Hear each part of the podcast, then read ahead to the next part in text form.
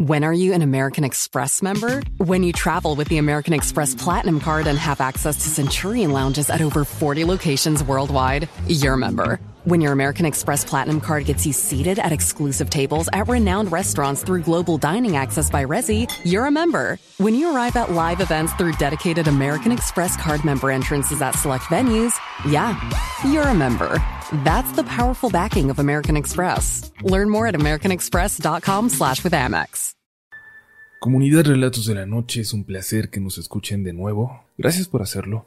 Gracias por estar dispuestos y dispuestas a no dormir esta noche o bien a hacerlo con pesadillas.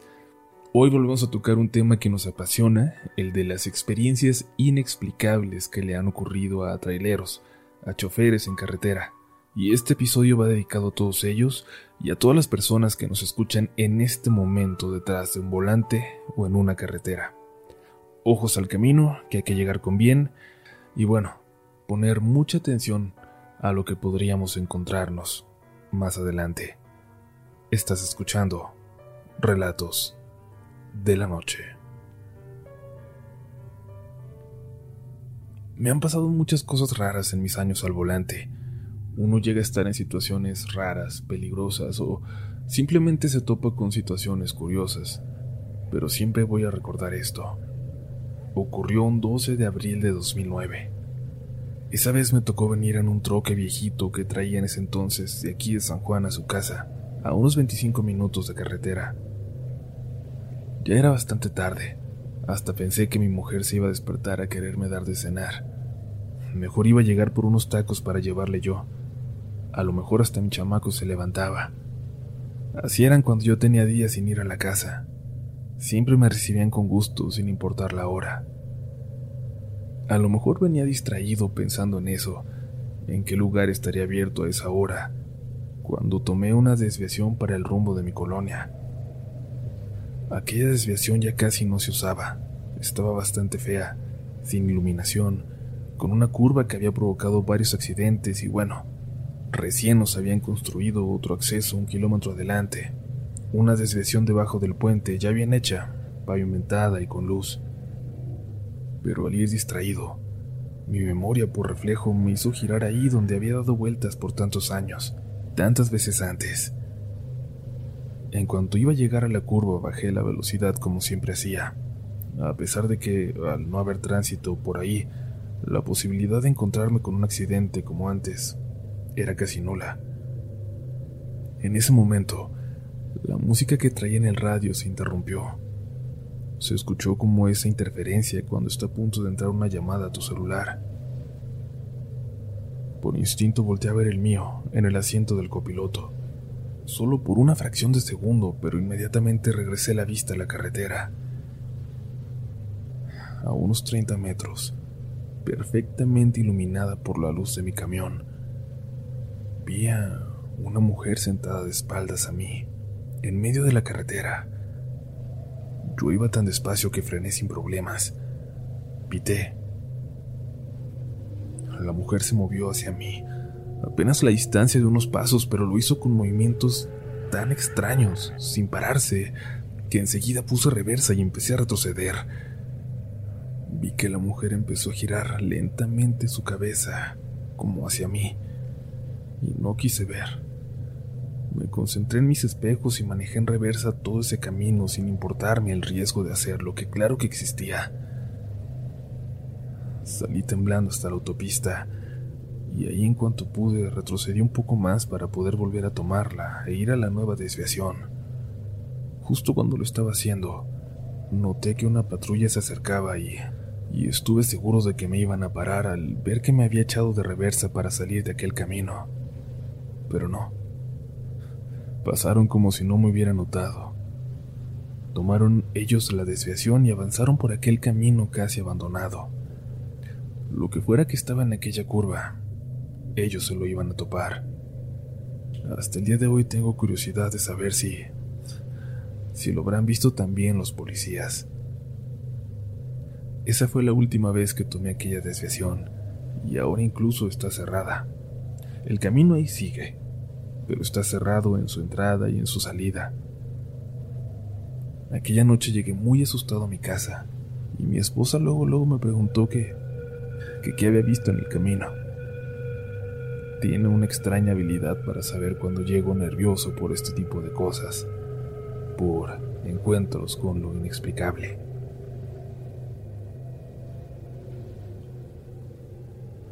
Hace tiempo ya me tocó hacer un viaje con Adrián, un compañero de muchos años en el trabajo, aunque con él viajé muy poco. No es que no nos lleváramos bien, pero creo que de todos los compañeros, con él fue con el que menos conviví. Llevábamos unas horas de viaje cuando me dieron unos dolores raros en la espalda. Nunca los había sentido y para no alarmar a Adrián o hacer escándalo, dije que quería ir al baño. Nos paramos en un lugar muy tranquilo, con un espacio amplio para dejar el camión sin problemas. Hasta se veía bonito, lleno de pinos alrededor a ambos lados de la carretera. Los pinos siempre me han gustado. Al estirarme un poco, supongo, desapareció el dolor de espalda. Sentí que quizás me había sentado mal o algo así, y vi cómo Adrián se bajó también del tráiler y me dijo que iba a aprovechar para echar una firma y ya no pararnos más adelante. Luego se devolvió por la chamarra. Estaba haciendo muchísimo frío. No había mucha niebla, pero el viento estaba tan frío que se te metía por la nariz. Te enfriaba todo, te calaba en los huesos. Ni un solo carro, ni otro camión pasaba por ahí. Lupe, venga a ver. Escuché que me dijo Adrián que se había quedado observando algo a unos metros de la carretera, entre los árboles.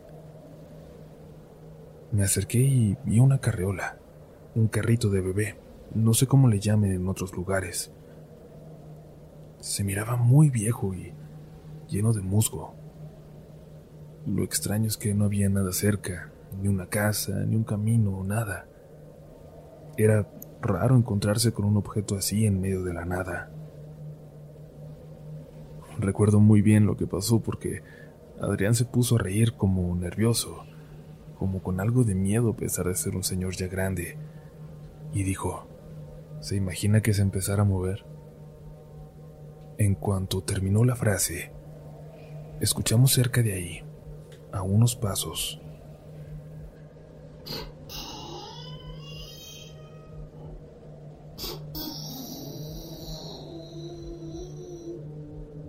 el llanto claro de de un bebé o de un niño pequeño.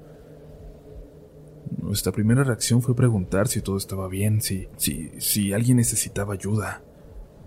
El llanto parecía venir de detrás de un árbol a unos cuantos metros de nosotros. Nos fuimos a asomar. Y en ese preciso momento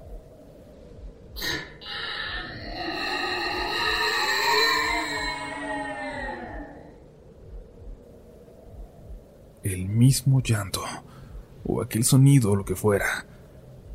Parecía venir ahora de muy lejos, de entre los árboles lejanos, y además parecía llenar todo alrededor, todo el ambiente. Parecía que viniera con el viento. Corrimos al camión y a Adrián hasta se le olvidaron las ganas de ir al baño. Si algo puedo decirles, es que de verdad, aquello no era el llanto de un bebé, el segundo que escuchamos. Era algo... ¿Cómo decirlo? Como si algo quisiera imitar el llanto de un bebé. Hasta hoy sigo pensando en ese dolor en la espalda que me dio, que me hizo pararme ahí y que nunca más he vuelto a sentir.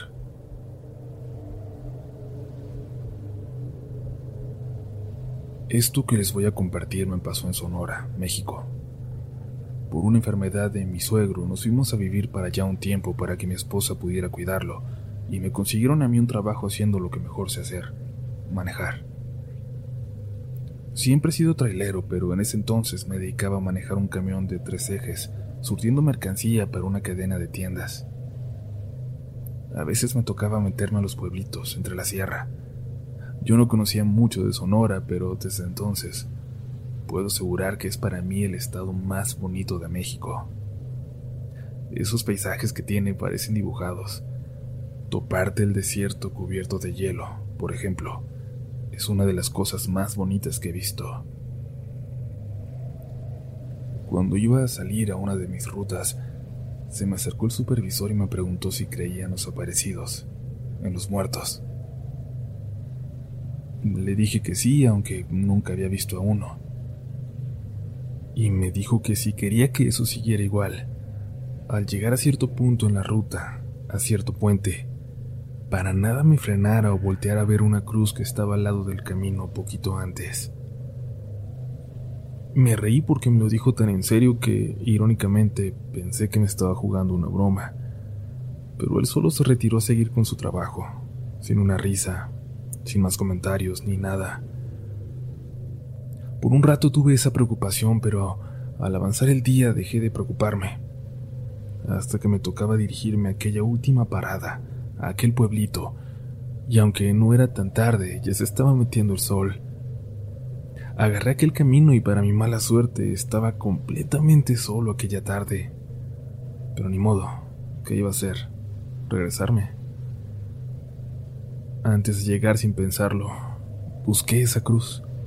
O sea, me dijeron que no la viera, pero inconscientemente yo quería saber dónde estaba. Hasta bajé la velocidad antes de llegar al puente, pero no vi nada. Y justo antes de cruzarlo, la vi, de mi lado. Una cruz muy vieja, como la que le ponen a los muertitos accidentados, pero de verdad que muy vieja como si tuviera décadas ahí. Ya ni rastros de un hombre ni nada. Con mucha precaución pasé el puente. Pensé que al andar solo por allá, ya oscureciendo, iba a tener más miedo al ver eso, pero no. Me puso nervioso, pero lo normal. Ese nervio que te da cuando te platican algo que pasó en el lugar en donde estás. Llegué y ya me estaban esperando para descargar en la tienda y mientras me ofrecieron rellenar mi termo de café. No me aguanté y le pregunté al muchacho que me lo llevaba. Oye, le dije. Me asustaron. Me dijeron que si me le quedaba viendo a la cruz del puente iba a ver algo o me iba a pasar algo. Y la verdad me la creí. Hasta lo pasé despacio y todo, pero nada. no, hombre, jefe, me contestó. No cante victoria que le falta el regreso a partir de ese momento, de esas palabras, cierto nervio, ahora muy intenso, se apoderó de mí. Empecé a sentir realmente miedo. No puedo explicarlo, no sé cómo, pero estaba seguro de que iba a haber algo al regreso. Cuando escuché pláticas de que uno de los cargadores iba para el otro pueblo, le ofreció un aventón y dijo que sí pero luego me dijo que siempre no, que esperaría por un amigo y se iría con él un poco más tarde. Me acabé el café. Pedí que me lo volvieran a llenar.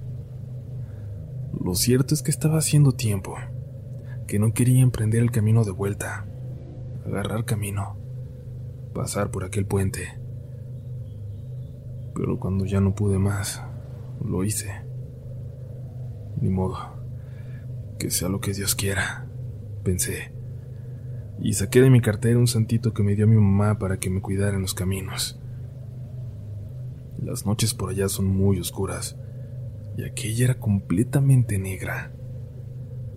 Se soltó una pequeña llovizna, de las únicas que me tocaron ver, y tenía que ser precisamente aquel día, aunque siento que... que pudo ser lo mejor, que en realidad fue suerte. Me fui muy despacio por aquellos caminos que no conocía bien y además todavía no le tenía tanta confianza a mi vehículo. Tomé la recta que me llevaba a aquel puente, a atravesarlo de regreso. Me empecé a rezar. Sentía que el corazón se me aceleraba, sentía que, que algo iba a pasar. Me ajusté el cinturón de seguridad. Pasé el puente. Ni siquiera volteé a ver aquella cruz de regreso, solo, solo seguí sentí un poquito de alivio cuando vi que algo caía por el vidrio frente al asiento del copiloto.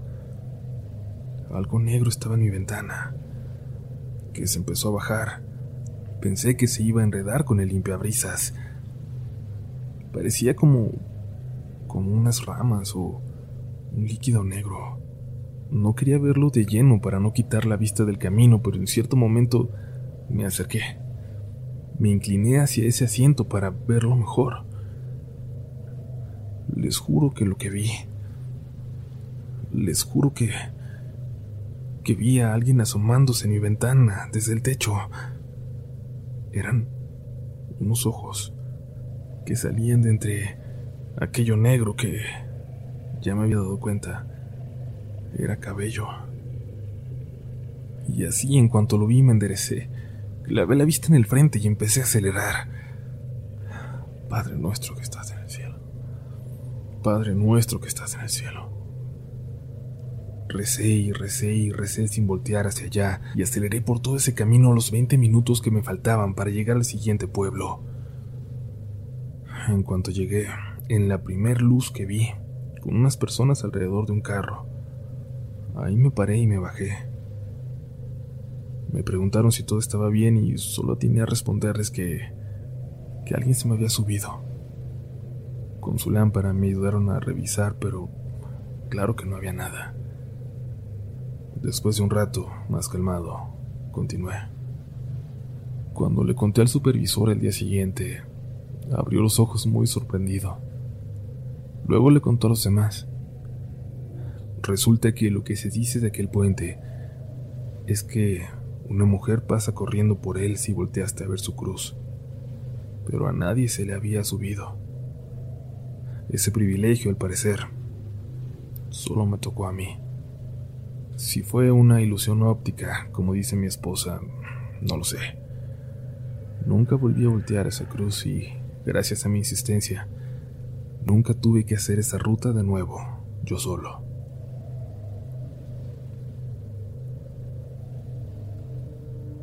When are you an American Express member? When you travel with the American Express Platinum Card and have access to Centurion lounges at over 40 locations worldwide, you're a member. When your American Express Platinum Card gets you seated at exclusive tables at renowned restaurants through global dining access by Resi, you're a member. When you arrive at live events through dedicated American Express Card member entrances at select venues, yeah, you're a member. That's the powerful backing of American Express. Learn more at americanexpress.com slash with Amex. Cerca de la frontera, en una de mis rutas, hay un paradero para traileros, con su tiendita, su restaurancito, y hasta con una señora vendiendo burritos a la pasada por si vas con mucha prisa. Recuerdo bien una noche que llegué allí a descansar y comer algo, cuando me topé con Jaime y con el tigrillo, dos amigos que tenía mucho tiempo sin ver, sobre todo a Jaime, que lo conocía desde que éramos niños. Me senté con ellos y la señora que les atendía les estaba contando de de lo que se veía por ahí, de la señora de la casa abandonada. Yo ya había tenido oportunidad de ver aquel lugar, una casa que más bien parecía iglesia y que desde que yo tenía memoria parecía abandonada, cayéndose. Nos está diciendo la señora que se aparece una mujer ahí. ¿Qué onda? Vamos a darle una vuelta antes de seguirle. Me preguntó Jaime, pero yo me reí pensando que solo estaban bromeando. Comimos, platicamos un rato más y, cuando pagamos, la señora nos volvió a recordar. Vayan a verla si se animan. No estaba muy lejos de ahí. Eran unos 150 metros del otro lado de la carretera. Para estirar las piernas y quitarme el sueño, decidí acompañarlos aunque les había dicho que no. Caí en cuenta de que alguna vez ya había escuchado la historia, pero Nunca la había relacionado con aquella casa, pero sí, alguna vez la había escuchado en aquel mismo descanso. El tigrillo iba diciendo que seguramente era alguna persona que se había refugiado ahí, y que qué mejor forma de que te dejen en paz, de que no vaya la policía por ti o de que nadie se acerque a sacarte, que piensen que eres un fantasma. Nos acercamos y vimos la casa, con esa forma triangular como de iglesia, les digo, y aquella ventana cerca de la punta, bastante alta. Cuando nos íbamos acercando, platicando, vimos que alguien se asomó por ahí, por aquella ventana en lo más alto. Parecía una señora, pero no estoy seguro. Pudo ser un hombre muy delgado y con pelo largo. Pero sí, lo que fuera, se veía muy pálido. No la vimos ni un segundo. Apenas se asomó y nos vio y se volvió a esconder. Les dije que la dejáramos en paz, pero el tigrillo siguió avanzando. No va a pasar nada, hombre. No la vamos a molestar. Nomás quiero que vean que no es un fantasma. Lo seguimos. Lo vimos entrar a él primero. Aquel lugar ya ni siquiera tenía puertas. Escuchamos que gritó una grosería desde allá adentro. Entramos detrás de él. El lugar estaba completamente hueco, por completo. No tenía ni una pared adentro ni nada. Sí parecía solo una iglesia completamente vacía, desde el piso hasta el techo. Y el tigrillo no dejaba de ver hacia arriba, hacia la ventana. No tenía segundo piso, no tenía nada. Aquella ventana estaba a seis metros de altura, mínimo, y no había absolutamente nada en donde pudiera estarse sosteniendo aquella mujer o aquella cosa que vimos. Solo había pared. Lo que sea que se haya asomado, estaba flotando. Aunque somos tres hombres adultos, muy machos según nosotros, no se imaginan cómo salimos corriendo de ahí, gritando como niños. Todavía me da miedo acordarme.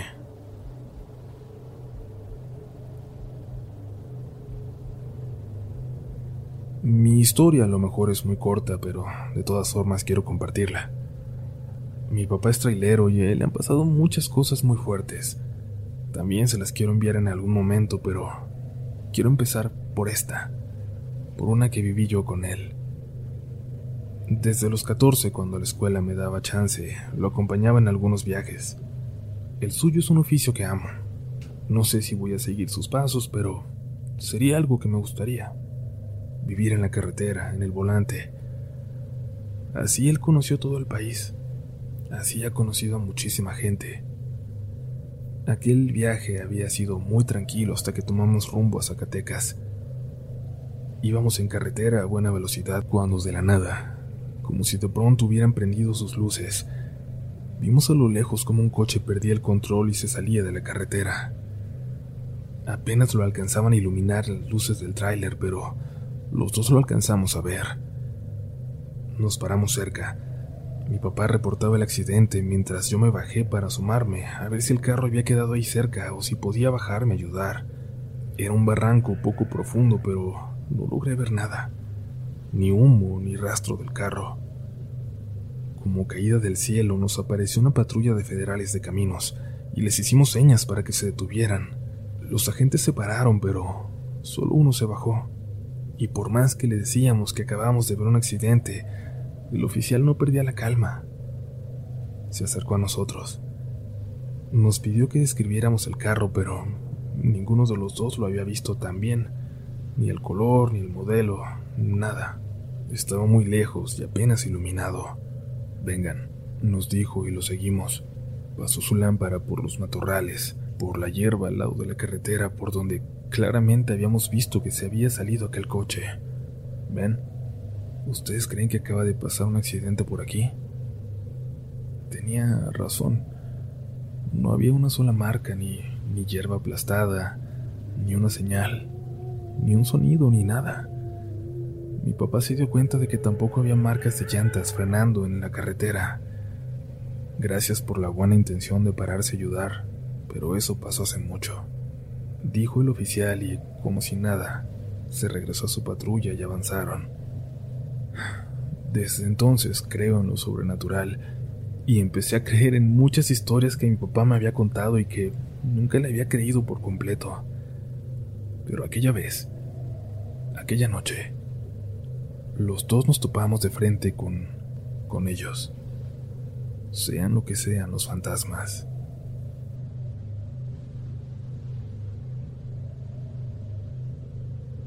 Si te gusta este contenido, no dudes en suscribirte para que estés pendiente de lo nuevo que tenemos cada semana. Síguenos también en Instagram y Twitter, donde nos encontrarás como RDLN Oficial. y también puedes suscribirte a YouTube donde tenemos varios relatos nuevos cada semana. Esto es Relatos de la Noche.